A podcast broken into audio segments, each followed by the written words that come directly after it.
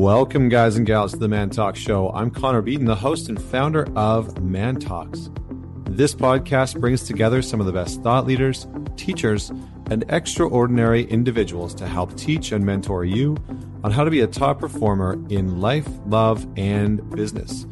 Now, joining me today is Mr. Andrew Holecek, and he is the author and spiritual teacher who offers talks, courses, and workshops all over the United States and abroad on a multitude of different things. He's a lifelong student of Buddhism, uh, frequently presents this tradition from a contemporary perspective, bleeding the ancient wisdom of the East with modern knowledge from the West. He draws from years of intensive study and practice, and he teaches on the opportunities that exist in obstacles, helping people with hardships and pain, death and dying, and problems in meditation. Uh, known, he's actually known as an expert, which is really interesting in lucid dreaming, which is something that we actually talk about in this episode and uh, is is really well versed in the Tibetan yogas of sleep and dream and meditation.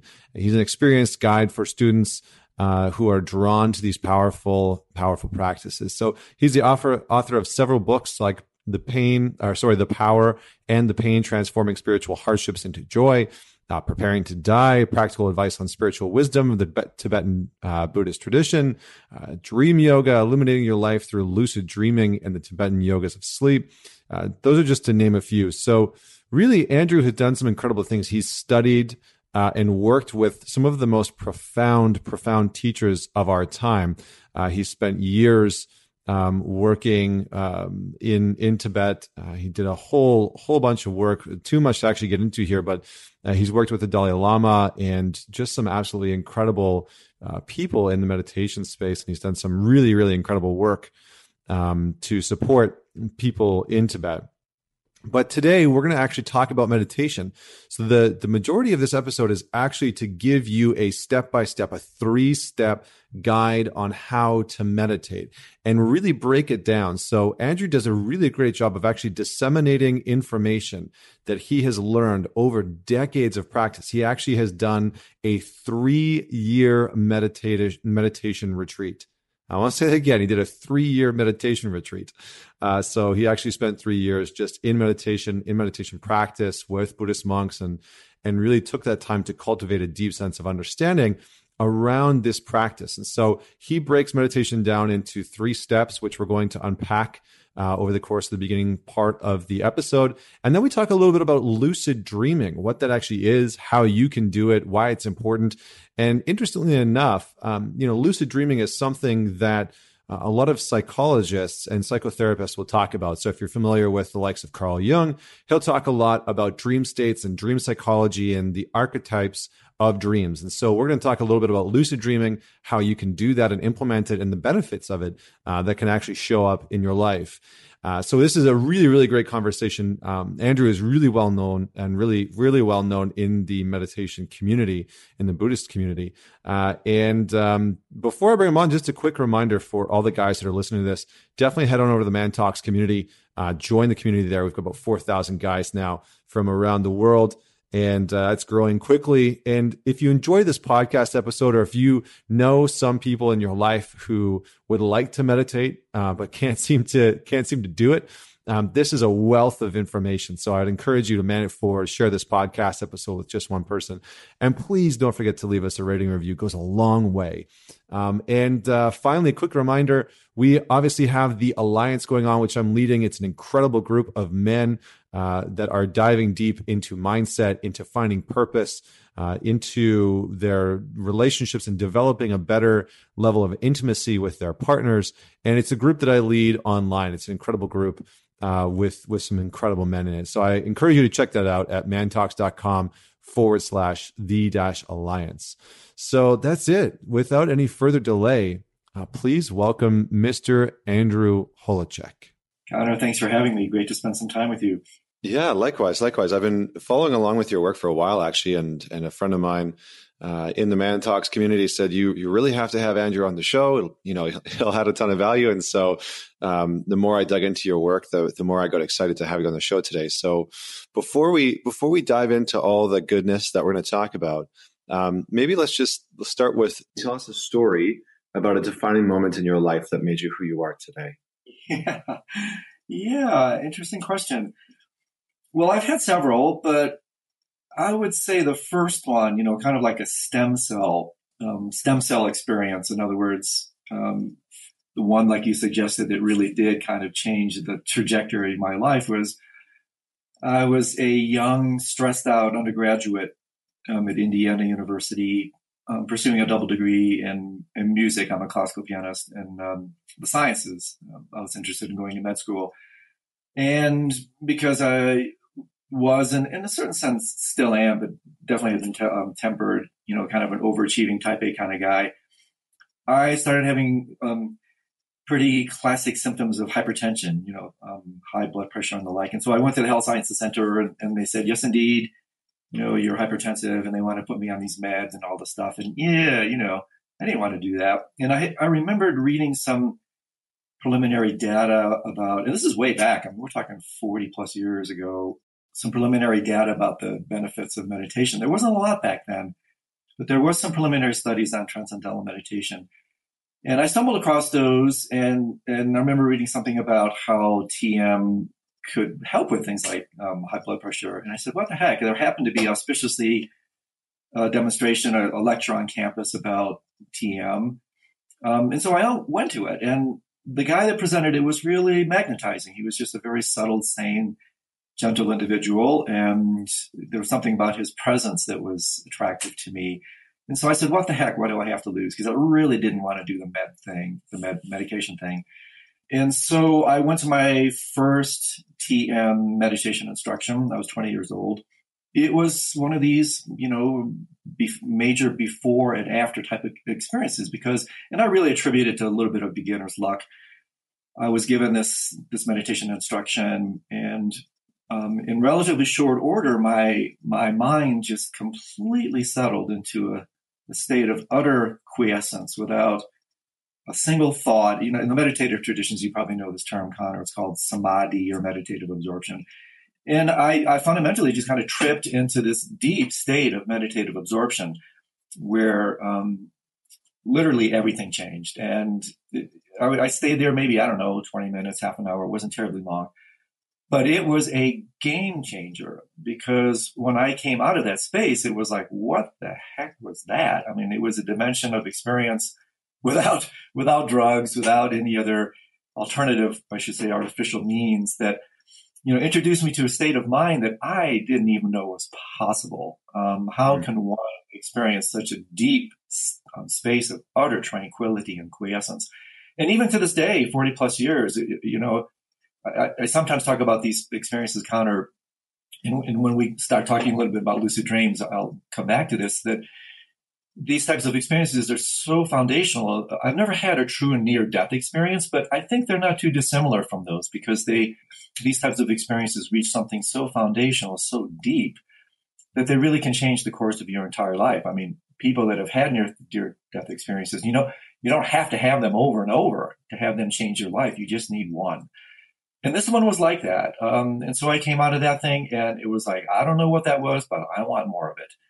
And so began my spiritual path. Um, and we can talk a little bit more about that if you like, but it really was this introduction to a dimension of mind and really by extension, dimension of reality that was uh, well beyond my event horizon. I had no idea this was a possibility. and whatever it was, I wanted more of it. And so began my search for stabilization and um, development in that state. So I would have to say that's you know the most foundational of, of early experiences I've had. Yeah, I mean, I, I, I love your you know I love your your journey, just like your story in life, because it's you know it's so interesting to see the different paths that you've taken to get to where you are today. You know, like you got the double double degree classical pianist, uh, which I loved. I listened to some of your listened to some of your music before uh, before we got on the call, and because um, I I actually have a degree in, in music as well, and I was a classical classical singer, I was an opera singer, and so it's it's interesting to see how these paths can can take you in, in different directions. I'm, I'm curious if any of your work in music and meditation have come together? Like where i've always i've always felt like music has a special place in in meditative states sometimes and, and i'm curious to get your insight on that. Oh yeah for sure. Definitely. And cool for you with the opera thing. That's great. Yeah, I mean, definitely, you know, and this is where, I mean, right out of the gates here, we can get into some little bit more subtle stuff here, but yes, indeed, in, in, in the traditions that I find myself resonating with now, you know, Eastern schools of thought, um, Buddhist and Hindu, Taoist, Sufi, and the like, as you well know, Connor, they, they talk about different levels of body, and, and this may be of some connection to us when we come back um, later to talk about how to prepare for death and that sort of thing, but in, uh, in the inner traditions, they talk about the inner subtle body. You know, in addition to this gross outer body, we have this inner subtle body. And Eastern medical systems target this body for health, you know, like Chinese medical systems, uh, Ayurvedic um, Indian medical systems work with things like acupuncture, moxibustion, and the like. They target the subtle body for health, and, and spiritual traditions target the subtle body for, for transformation, for spiritual transformation. And so um, sound works at this level. Sound works at the level of the subtle body. And, and this is why when we hear extraordinarily beautiful music, um, and we feel our heart opening or we feel something within our body, it, it's really the subtle body itself that's being tickled, you could say. You know, it's kind of sympathetic resonance is taking place. And so, like, you know, for instance, uh, mantras, I'm, I'm, sure many of your listeners know mantras. Um, mantra works at the level of subtle body. A mantra is a, is a sound. And and even in Christian mysticism and, and, and, actually classic Christianity, you know, they talk about in the beginning was the Word, and the Word was made flesh. and the beginning was sound, and sound was made flesh. It was crystallized, reified. And so, indeed, um, you know, the music of the spheres, the, the, these subtle dimensions exist externally and internally. And so, I, I, still, I can't maintain the level of proficiency I once had as a concert pianist, but I, I still do play the piano and it has the same type of magic that my deep spiritual practices have, especially when I'm working with liturgical recitation and mantras and the like, um, because sound has this ability to invite, invoke, and awaken certain um, subtle properties. So uh, I'm sure that, you know, as a musician yourself, I'm sure some of this may resonate with your own experience, but it has deep connections. And, and of course, in itself, it's just a segue into the deepest sound um, really the sound of the mind, which is the sound of silence. You know, it's, it's Paul Simon, you know, one of the modern prophets of the age, you know, talks about the, um, the sound of silence. And, and this, of course, is where we go into deep meditation, into deep dreamless sleep, and then, um, you know, actually into the great silence at the end of life and the silence of death, which is where we all end up. And, and it's very interesting. Um, you know, Connor, when I do my retreats, I just finished a retreat in Sedona on dream yoga, and we do a, a, large part of these retreats in silence. And and what I tell the retreatants is that you know silence is for bumping into yourself. Um, mm. And so once the loud mind settles, and you know we can tune into that with music and mantra.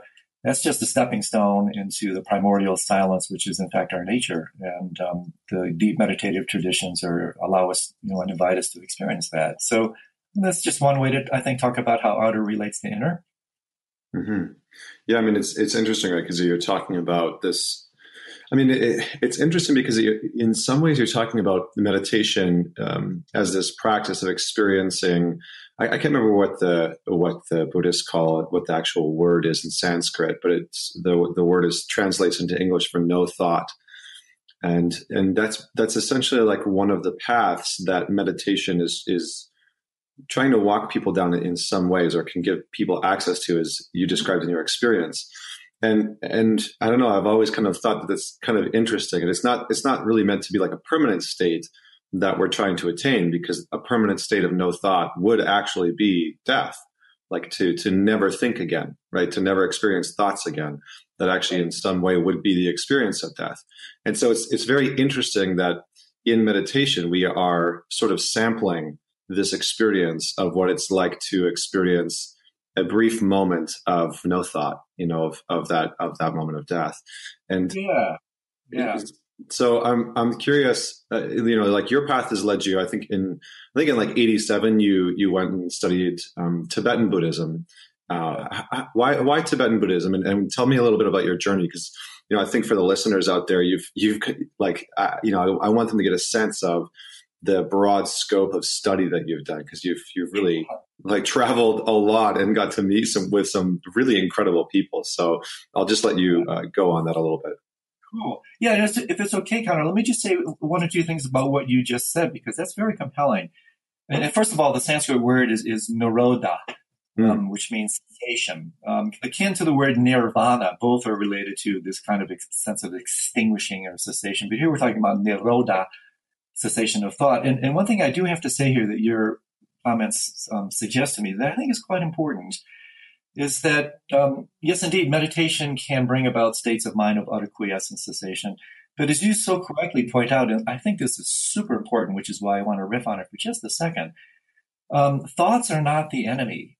Um, cessation in itself is not the ultimate goal. The ultimate goal is actually to, yes, maybe tap into cessation, to silence, to non-thought, you know, become familiar with that, which is actually one way to define what, what meditation is actually, is a process of familiarization. And then not so much to just hang out in that space. I mean, if you do that, that's a very common spiritual new age trap, uh, literally called spiritual bypassing, where you think, oh, I'm just going to, you know, flip out into this state of utter quiescence and hum my way into eternity. Well, what do you do with worldly concerns? What do you do with global warming and ecological devastation and terrorism and everything that's happening in the world?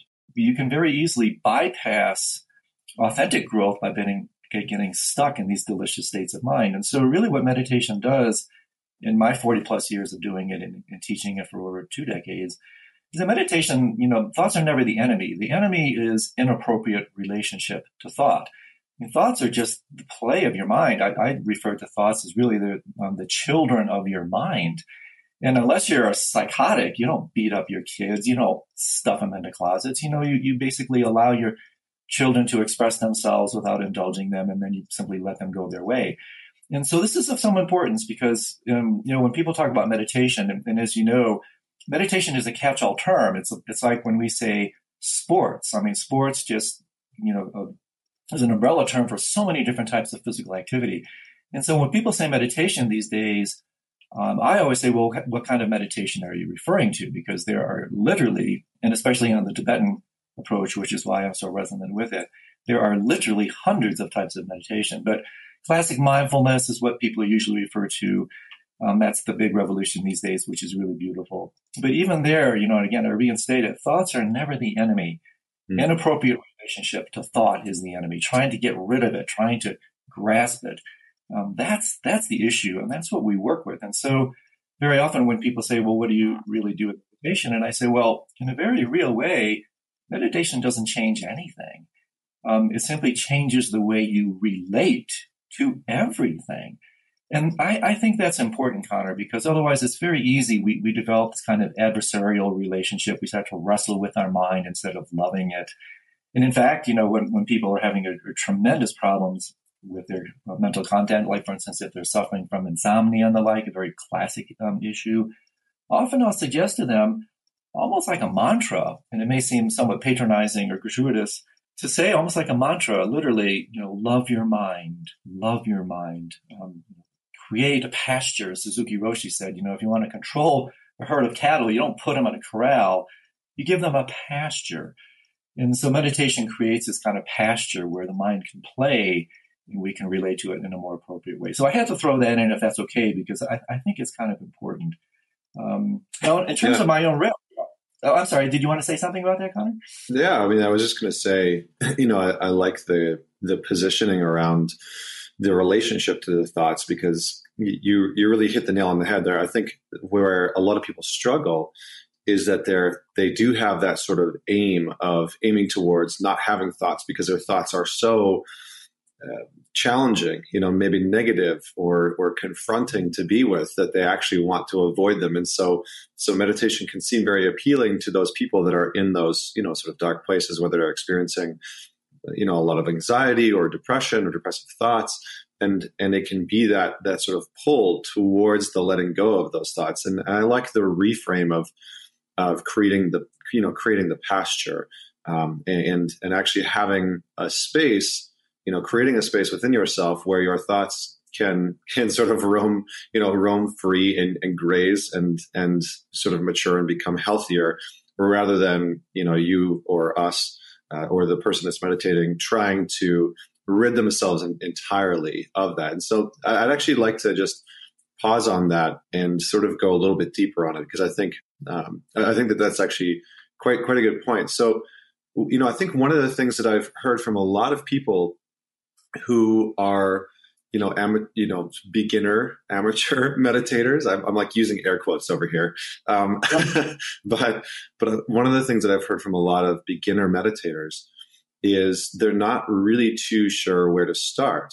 And I would imagine that meditation is much like um, you know, karate or any form of, of, martial arts where you have to establish a basis first and a very strong foundation before you try and, you know, go deeper, etc. So in meditation, for, for you and what you've studied, what are some of the foundational pieces that, that people can come back to to shift that relationship internally? Yeah, that's a great question. And I might, I might have to ask a further um, refinements from your point. But, you know, it, it first and foremost, um, honestly, is coming back to the to, to the wisdom of your body. Um, and if I'm understanding your question properly, Connor, if I'm not, please redirect me. But you know, on, on so many levels, meditation is extraordinarily simple.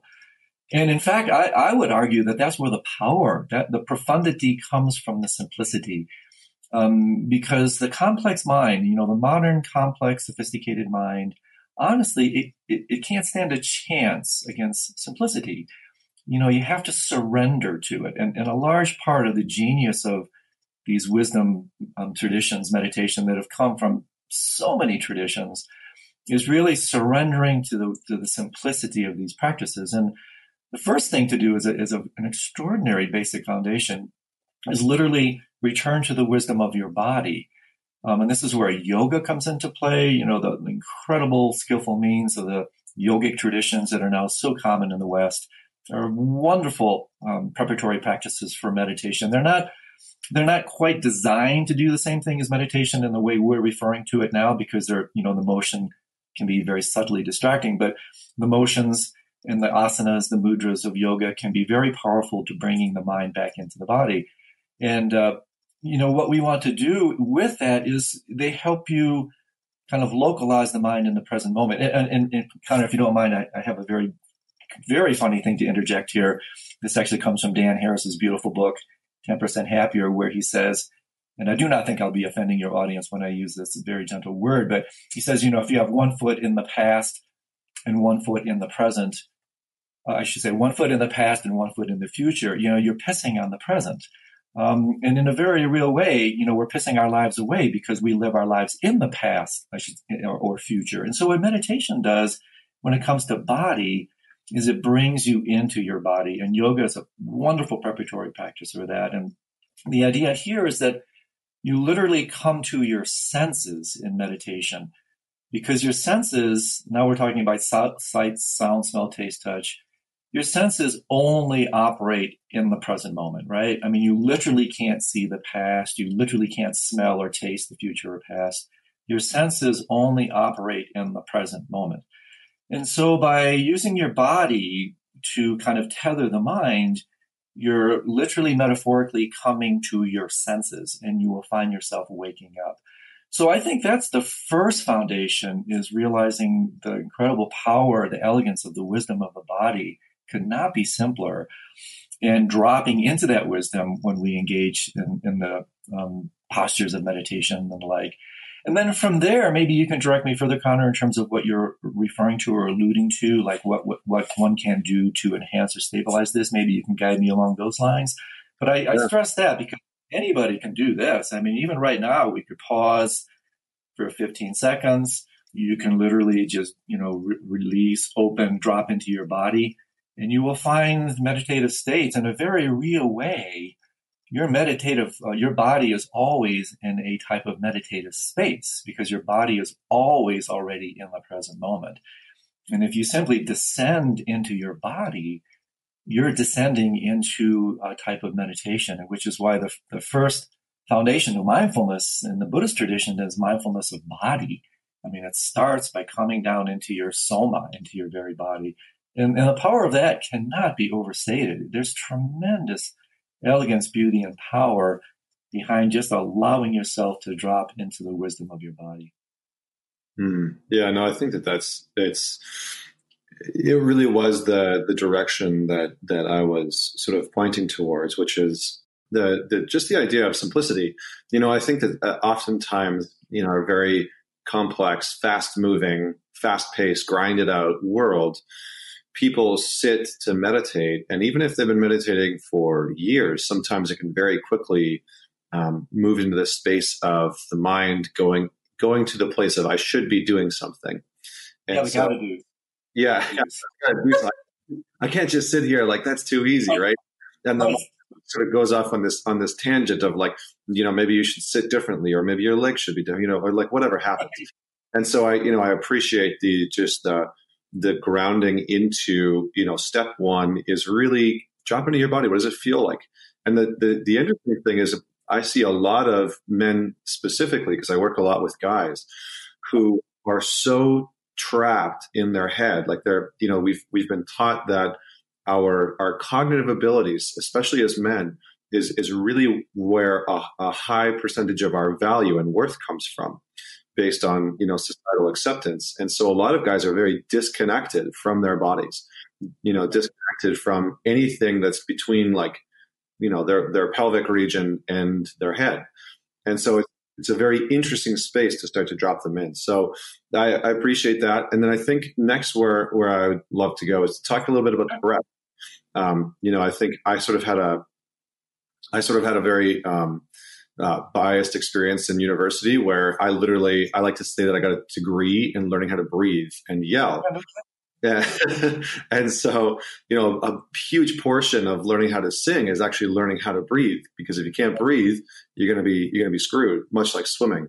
So, tell me a little bit about how breath plays into um, meditation for for people that are are beginners or are sort of down this path um, uh, to a little bit. Like, how does the breath fit in for you? And and maybe just from a from a Buddhist perspective, talk about the importance of the breath. Yeah, great question, Connor. It's it's enormous, actually, um, if not subtle. in fact, it's so enormous that the you know the etymology of the word spirit, as in spirituality, can be traced to roots that bring one back to breath. Um, and as you said, not only in music as a singer, but in yoga, when you're doing yoga, any real yoga instructor will tell you that most of the asanas, the mudras, the postures that you're taking are basically invitations to work more subtly with this dimension of breath. So um, what you're saying is it's very uh, compelling because you know in my tradition, in most med- um, meditative traditions, as I've come to understand them, you know we first start with the body. So we've given a very brief riff on that. You know, you start with your personal earth. I mean, your body is your personal earth. And the, very compelling to me is that the way we relate or don't relate to our bodies. And we can see this in, in obesity epidemics and, and all the drugs and all the stuff we do to our bodies. You know, the, the ravages that we inflict upon the literal physical earth are just extensions of this inappropriate relationship to our personal earth. So we start with that, beautiful. And then now, yes, you progress to, you know, to the very elixir of life. I mean, the next thing that one does in meditation is a very gentle um, relationship, um, mindfulness to the natural movement of one's breath, which is literally the movement of life. I mean, if you're alive, you're breathing. If you're dead, you're not. And we are, most people probably haven't reflected on this, but we are literally just one breath away from death. I mean, you only have to breathe out, don't breathe in, and that's it. And so in the meditative traditions, one works with the breath as a way to now develop a, a, transitional relationship to the movement of mind. Because what, and this gets a little bit more subtle, but um, when we work with the body, the body um, is like a, you know, when we become stationary in meditation, the body in a certain point, at a certain point, it's like a sit in. Remember those protests, the sit ins? The stasis of the body, um, in a certain sense, in the meditative traditions, are kind of a gentle protest quote unquote, against the wild movements of the mind. And so the, what the breath does is it, it has some movement involved in it, yes? And so it acts as a kind of transition from body to mind. And so, you know, when I give my meditation instructions, and this is why I'm so intrigued by the sequence of your questions here, Connor, is that I actually, my sequence of meditation instruction is you start with body, proceed to breath, and then you proceed to mind. So you use body and breath as segues to establish a more sane, healthy relationship to mind. And so breath acts as this kind of transition because there's a little bit of movement obviously involved with breath. And that movement actually helps us slide into the natural movement of the mind, um, which of course, you know, in, in the, in uh, the inner yogic systems, they actually talk about thought as nothing more than movement of mind. And so when one works with physical movement, uh, I'm sorry, when one works with um, respiration and the movement of breath, one is already developing a very subtle relationship to mind. And to give you a sense of this, to show you how deep this goes, I mean, pay attention to when you're really, really angry. You'll find your breath is very sharp and choppy and short. In fact, many studies have shown that people who are depressed have a very shallow respiratory capacity. They don't breathe deeply. Um, and so there's a very intimate connection between breath and mind. And, and in fact, in the um, what are called the inner yogas, you know, I mentioned earlier this idea of the subtle body. Not only do does the wisdom traditions have meditations, yogas for the outer gross body, but they have meditations for the inner body, of which, by the way, lucid dreaming, which we may get to, is one of these. Um, these these uh, inner yogas are designed to work with the inner subtle body, and these are actually called wind yogas um, because they're they're very subtle ways to work with this more subtle dimension of of reality. Um, and so, as you intimate, um, Connor, breath is a is a very big deal, um, and, and, you know, it's in its uh, kind of utilization for spiritual practice. And you know, I'm not sure how far you want to go on this because it is a vast topic that we could riff on for days. So maybe I'll come up mm. for air, part one, and uh, you know, I, let me just say one last thing around this. This is very interesting to me. Um, when we go to sleep at night, well, what we do is we literally, you know, we, we unwind or, you know, kind of the inner reading of that is we unwind. And so what happens during the course of the day is the winds accumulate, and as you're talking about, especially with male energy, the winds accrete, they, they kind of rise up from the body, they accrete into the head. We get all wound up and we have things like you know, insomnia, all kinds of head disorders because the winds are, are too concentrated in the head center. And so when we engage in meditation or when we come home at the end of the day to, to prepare for sleep, we unwind, we unwind.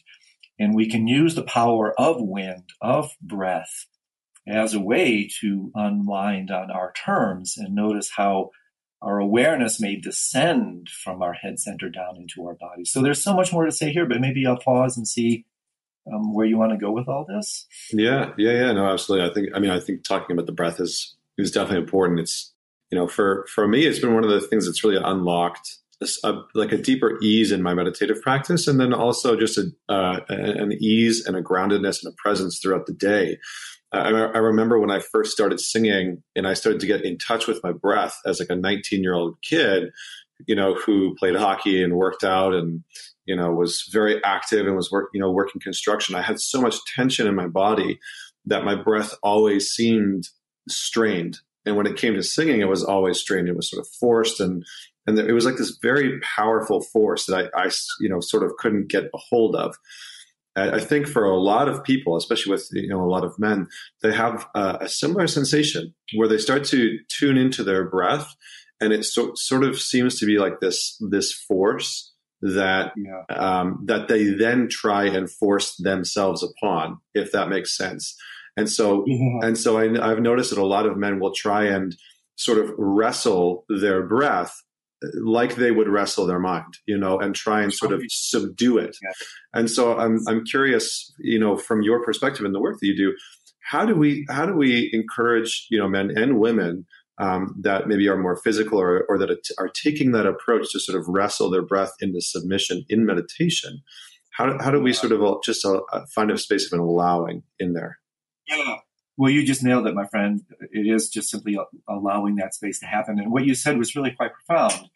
Um, and that is that, in fact, there is a very, like I alluded to, a very intimate connection between breath and mind, between the velocity of, of one's breath and the velocity of one's thoughts. And so what we do with breath, and this again is why breath is the intermediate step between body and mind in the meditative instructions, is we relate to breath as eventually we want to relate to mind. And it's exactly as you said. We don't try to wrestle with it. Um, we don't, just like we don't want to wrestle with our mind. We want to simply breathe into that space and allow whatever, you know, it's, it's literally the power of acceptance. It's allowing you to manifest just as you are right here and right now. And this is why many meditative traditions, as you know, are referred to as warrior traditions, because it takes courage, it takes bravery to be just who and what you are. And so, very practically, what one does here is if, if you sit in meditation and your breathing is all over the place, just be with that. You know, just like you want to be with your mind as it is. You don't want to control it in this kind of muscular way.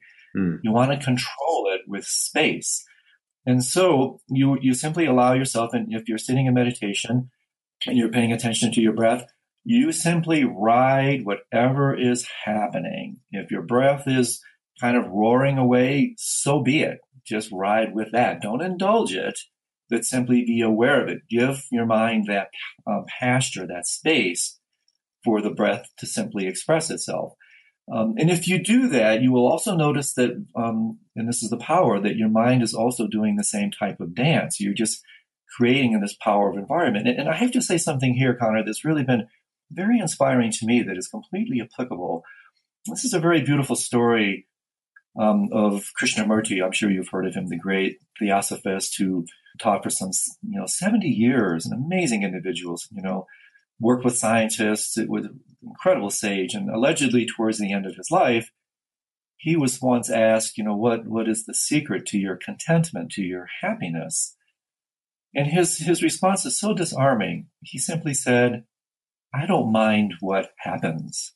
I don't mind what happens.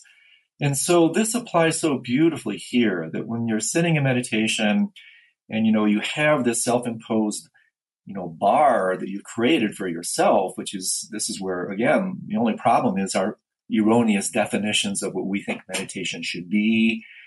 We set this bar of oh i shouldn't be thinking like this. Oh i shouldn't be breathing like that. Well who who says that you shouldn't? I mean that's a self-imposed you know judgment. And so the invitation with the wisdom traditions is to allow yourself to just simply express where you are, be who you are where you are, and allow that simple space to play. Allow your, you know, the children of your experience, so to speak, to simply play. And so the breath, you know, will eventually, um, you may find as you do this that the, that the breath may take on a different texture, but you simply become, you know, you become like a, an, an objective reporter you know, a witness. It's called witness awareness, where you you simply watch this breathing take place with some almost humor. It's like, wow, how interesting is this? You know, today my breath is really kind of rough and choppy. Instead of beating yourself up about it, you're curious. You go, wow, how interesting is this? Let's just be with this. And with that in mind, Connor, I, I, want to give you and your listeners a very powerful and unbelievably simple practice that was given to me by one of my meditation masters. And when I first heard it, I, I thought it was like, oh, give me a break. I mean, this is like for Reader's Digest. This is so simple. But there's real power here. And, and what he instructed us to do, and this is a very highly realized master of the Tibetan tradition, he literally, Connor, gave us um, what's called one breath meditation session. And what you do here is literally for the course of one inhalation and one exhalation, you simply pay full embodied awareness, attention, mindfulness to that one kind of respiratory cycle, and then you drop it. Um, and so, I mean, we can, let's do it together right now. I mean, what does it take? Like 20 mm-hmm. seconds? Mm-hmm. I mean, let's do it together let's pause for 20 seconds. Let's take a, you know, I won't say anything. We'll take a brief inhalation, a brief exhalation, and that's it. So let's let's give it a go, or, or, or in this case, a, a no go, right? Let's do it.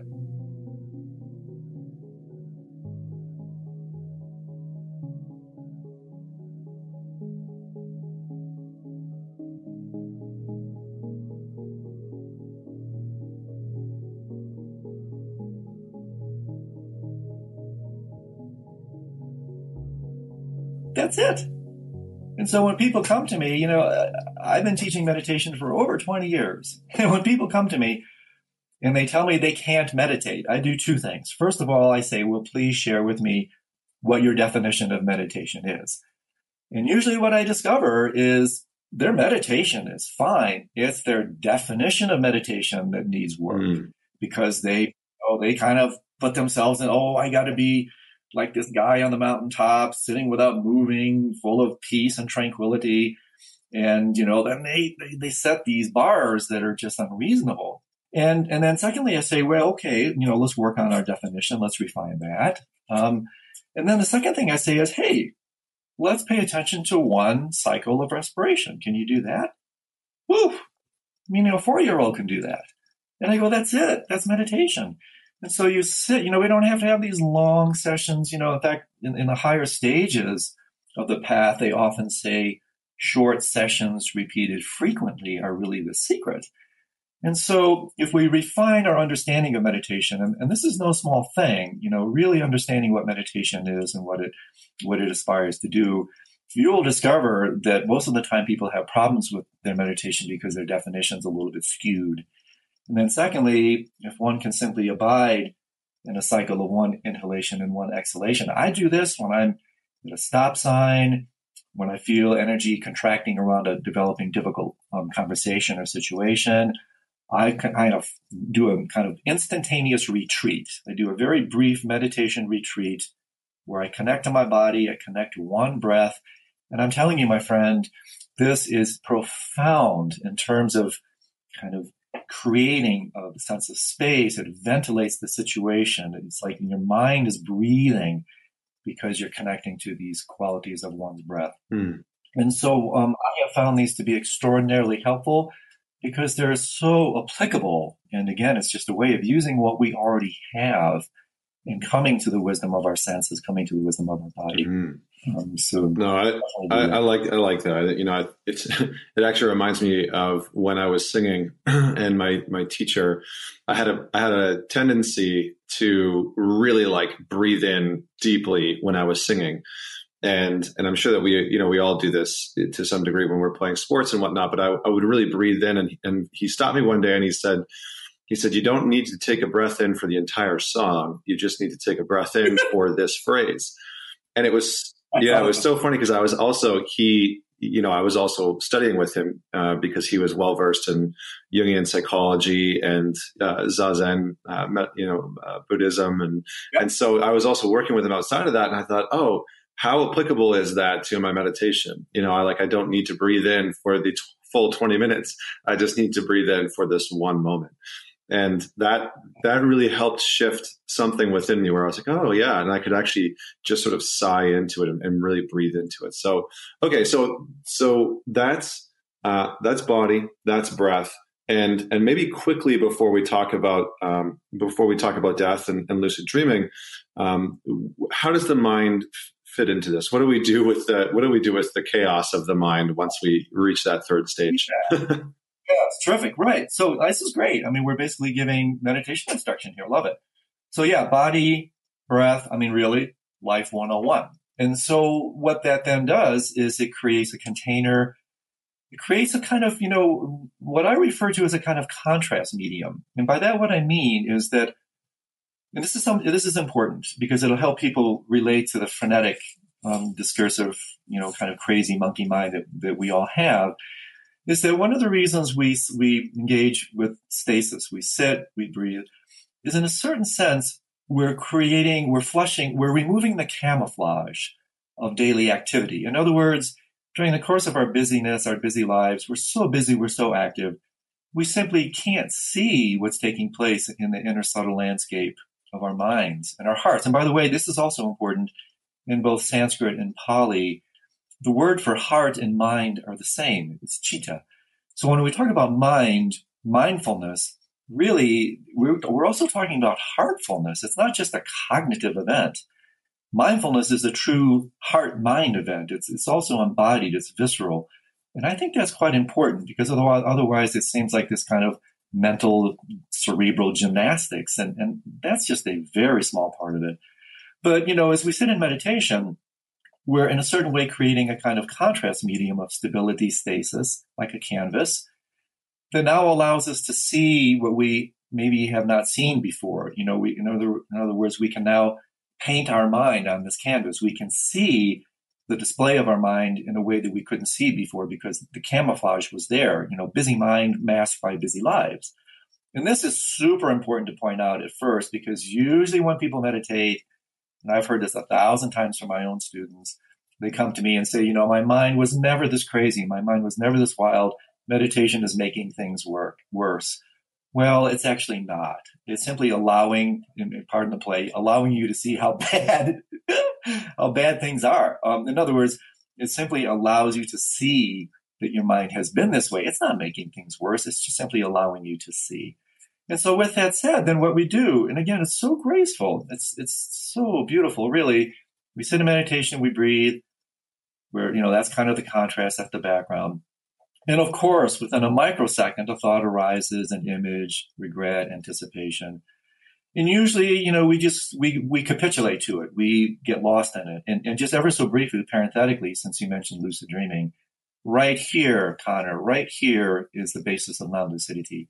In other words, whenever we get lost in thought, whenever we go along with an image, that's, that's where non-lucidity, non-awareness is born. We can come back to that the idea here is a thought arises, which happens, you know, tens of thousands of times a day. Not a problem. Not a problem.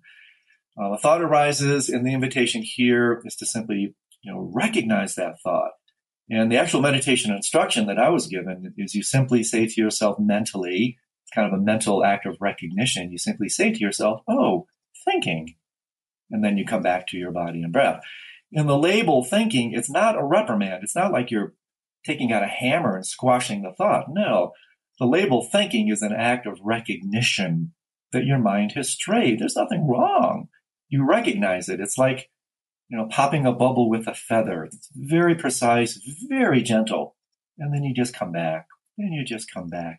And all the while, this entire process is held within this container of tremendous kindness, tremendous gentleness, tremendous, you could say truly love for the contents of your own experience.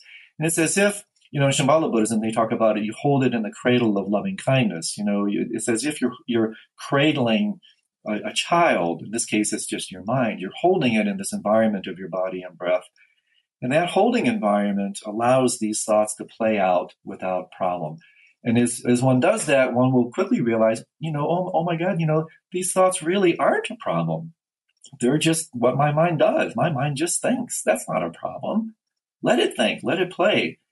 The practice is don't get lost in your thoughts. Don't judge your thoughts. You know, Kripalu, um, the great sage Kripalu, out of which the Kripalu Institute in, in the East Coast was born, was, you know, the highest form of spiritual practice is self-observation without mm. judgment. Mm. What a beautiful statement. Mm-hmm.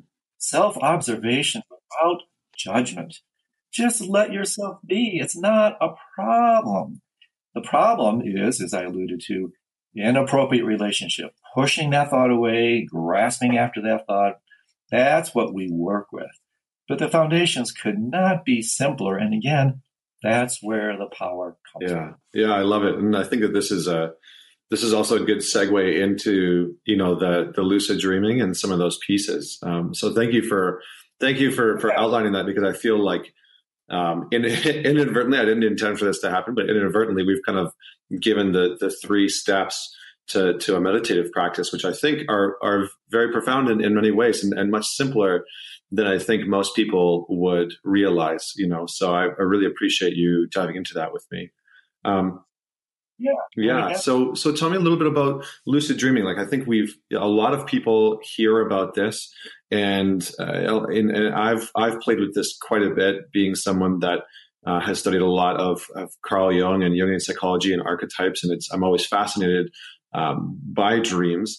Um, but maybe first, if you could just define for those who don't actually know what lucid dreaming is, if you could just define what lucid dreaming is, and then why it's why it's relevant and important for people. Yeah, great. Yeah, this is my big passion these days. You know, I'm writing extensively on it and, and launching some cool stuff, which maybe I can say at the end. But lucid dreaming is, you know, that's magical moment when you are you're in a dream and something will clue you into the fact that you're dreaming. And all of a sudden, what happens is you actually awaken um, in the dream. So you're you're dreaming.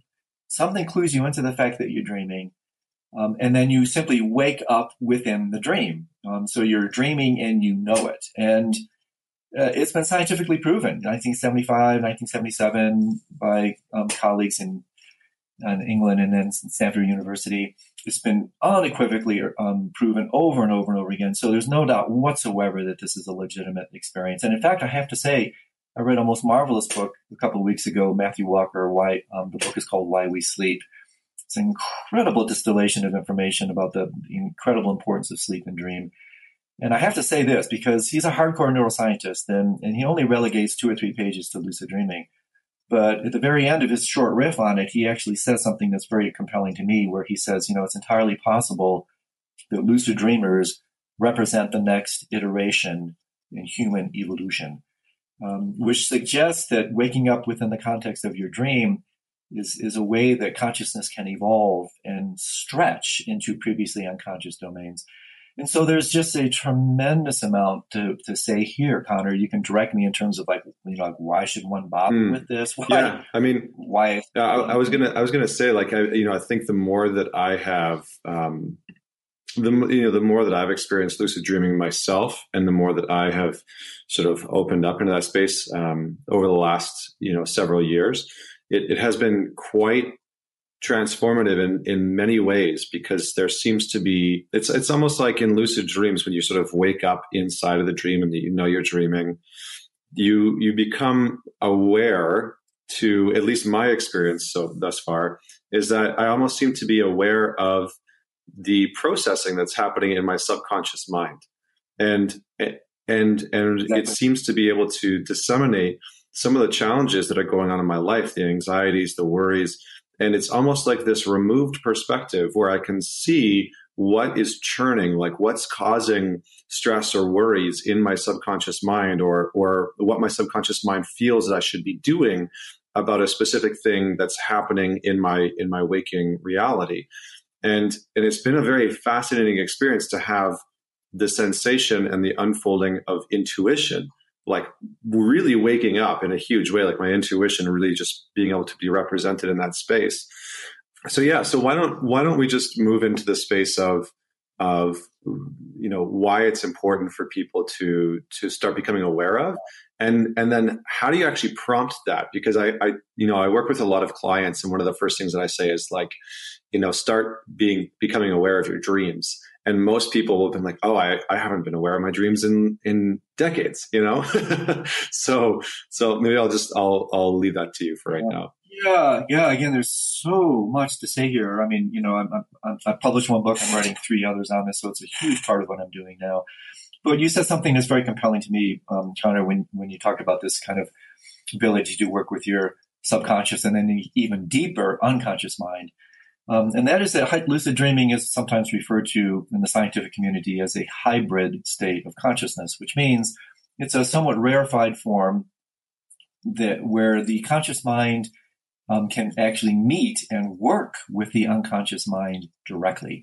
In short of hypnosis, which only 10% of people are highly hypnotizable, it's the only other state that provides this extraordinary opportunity. And the reason it's so compelling and transformative is um, first of all, lucid dreaming. Lucidity is a code word for awareness.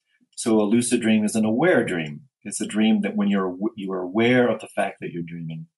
And anything that works with awareness is curative. I would go so far as to say if there's if there's one fundamental ingredient to resolving any psychological or spiritual issue or even pathology, it's awareness.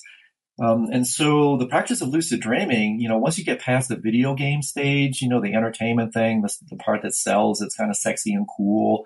Once you get past that video game stage, um, lucid dreaming, and let alone, I have to say briefly, lucid dreaming is just the first of four nocturnal meditations. I mean, there are three more stages after lucid dreaming.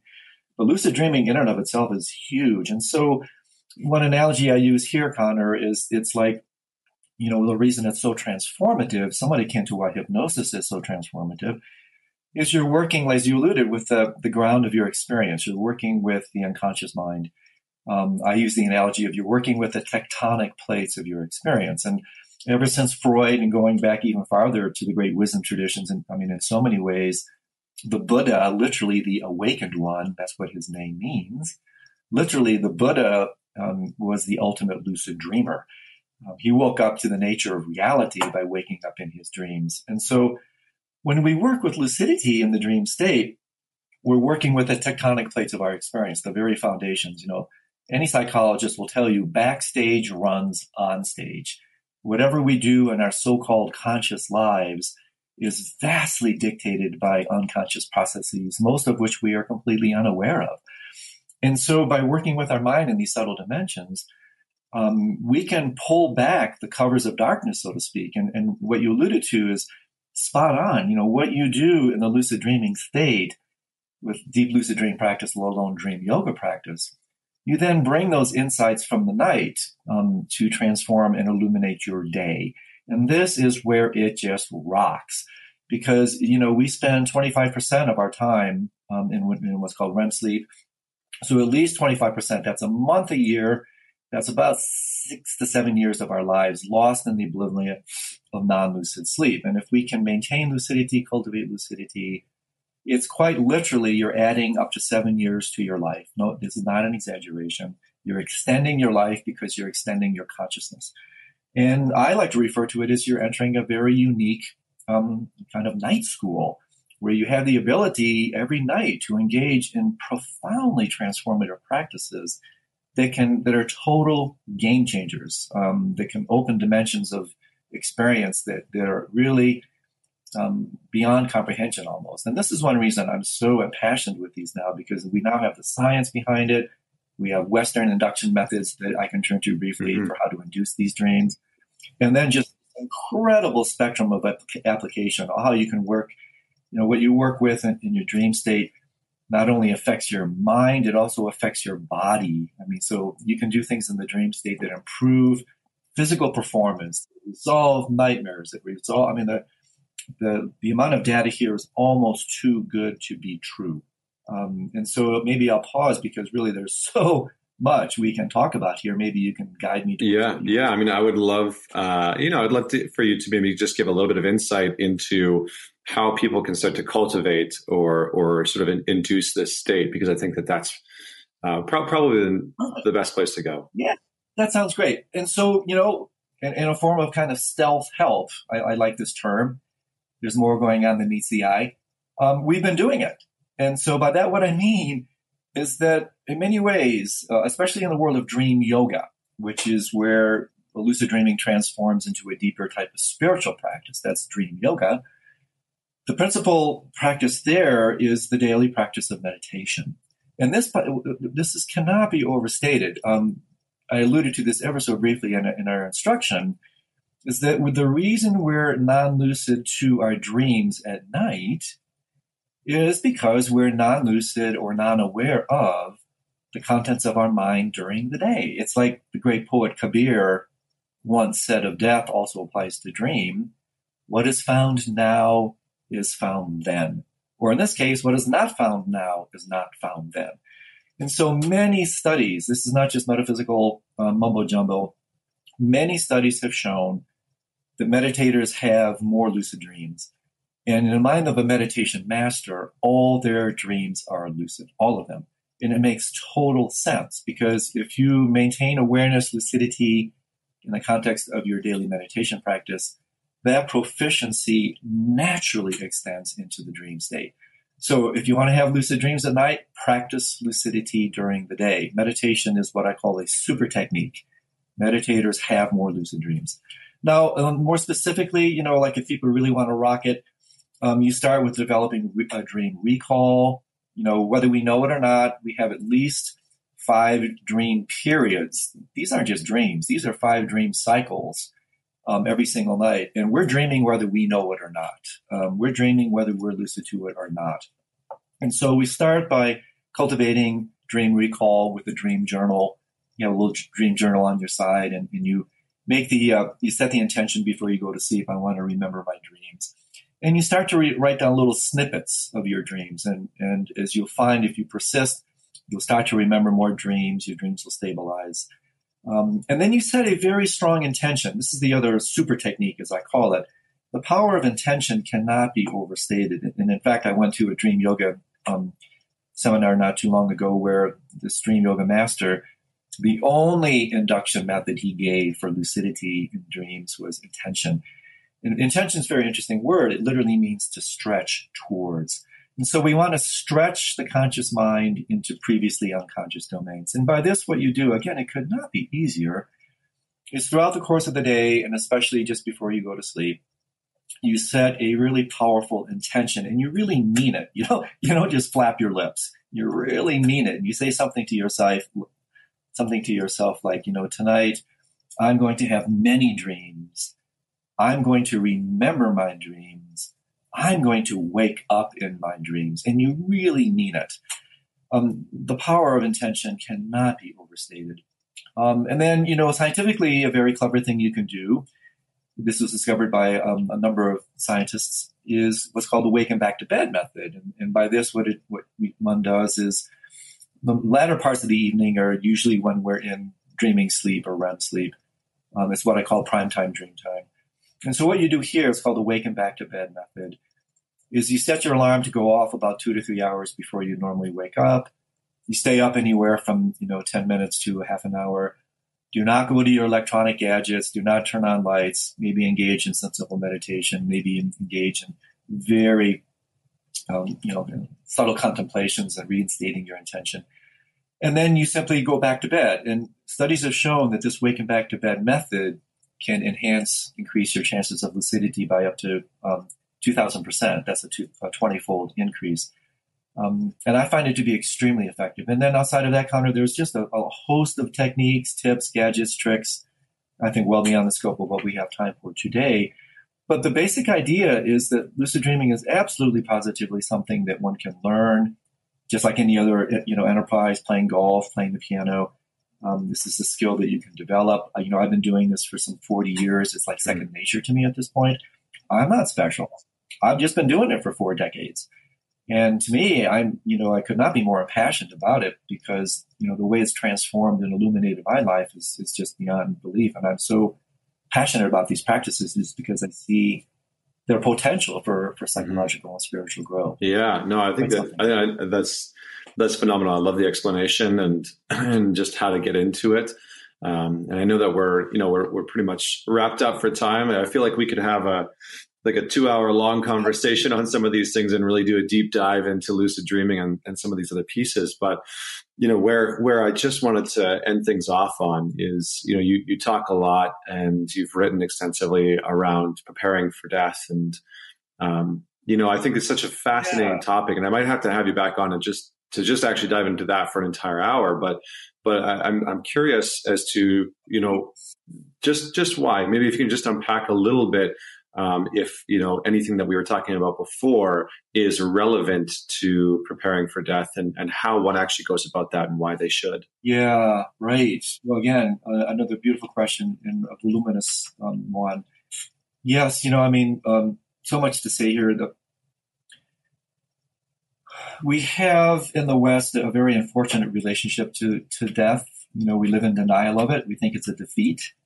Um, we feel that um, it's you know the ultimate blackout, but this is unfortunately a very um, kind of nearsighted, short-sighted way of, of viewing. Um, you know, in the in the Eastern traditions, well, let me let me back out. In the West, the analogy I use, Connor, is we have a, a, a relationship to um, consciousness um, that is somewhat linear. You know, it's like we wake up in the morning, we go to sleep at night, um, we get in line at the beginning of life, we reach the end of the line when we die. We go online, we're offline. It's kind of yes, no, black, white um, approach that I relate to the Western light switch. You know, you're either awake or asleep, dead or alive. Um, but the Eastern traditions um, have a much more nuanced relationship to death. It, it's basically, it's not really um, yes, no, um, alive, dead.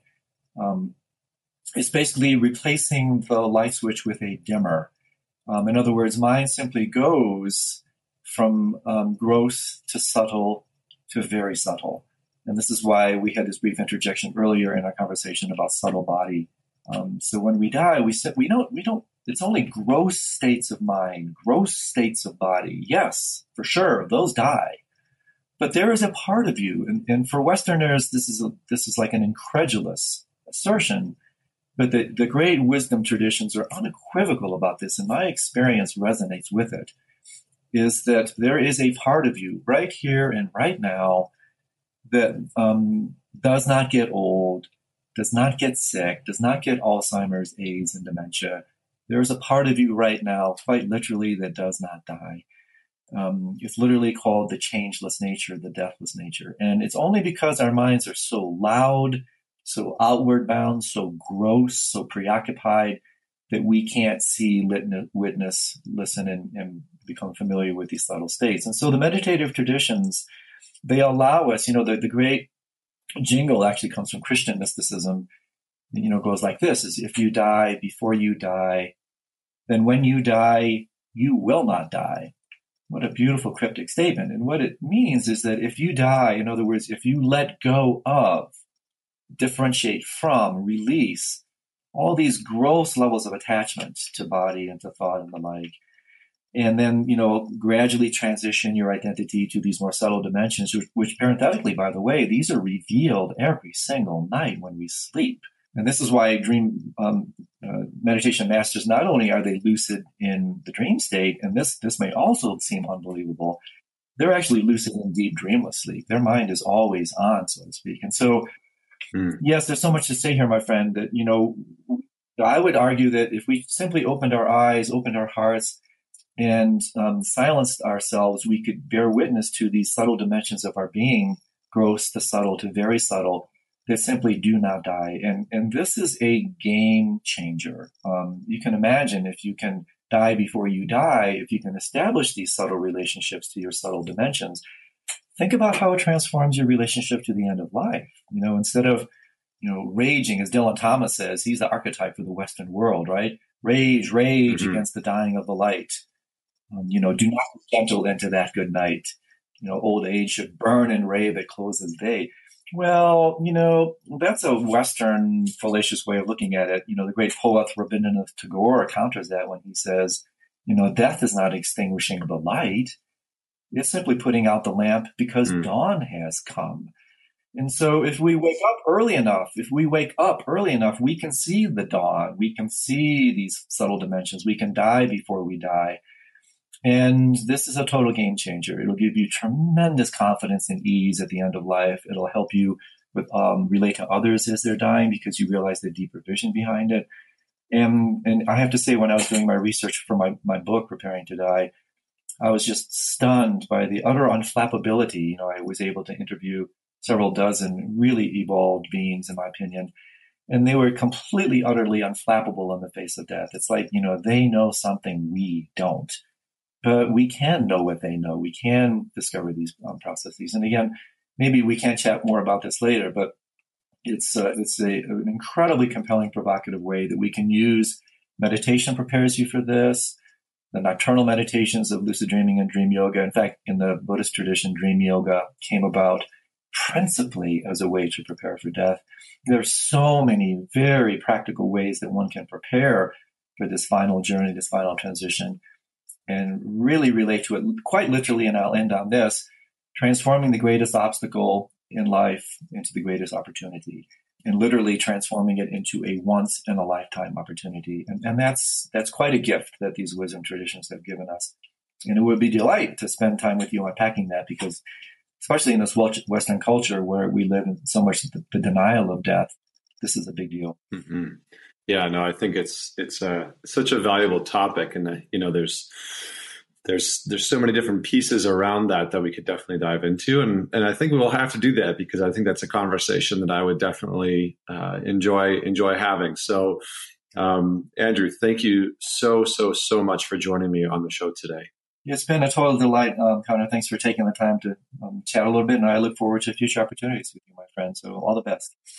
Yeah, likewise. And if uh, people want to learn more about you, find your books, your your your programs, because I know that you have some really great uh, programs out there guiding people through some of these pieces. Uh, where where where can they actually find you?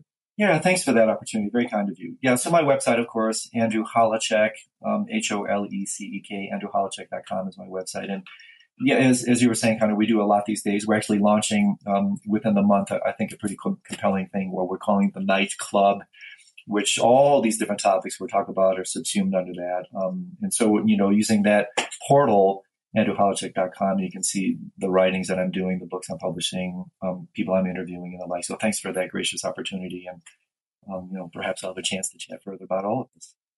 Yeah, yeah, absolutely, absolutely. Well, thank you so much uh, again for everybody that's out there listening. Uh, definitely head on over to the website. We will have uh, all the links to to Andrew's books uh, and to Andrew's work and his website in the show notes, so you can find out more about him there. Uh, and if you enjoyed this podcast, definitely share it with just one person. Uh, pass it on to someone that you know would enjoy this conversation.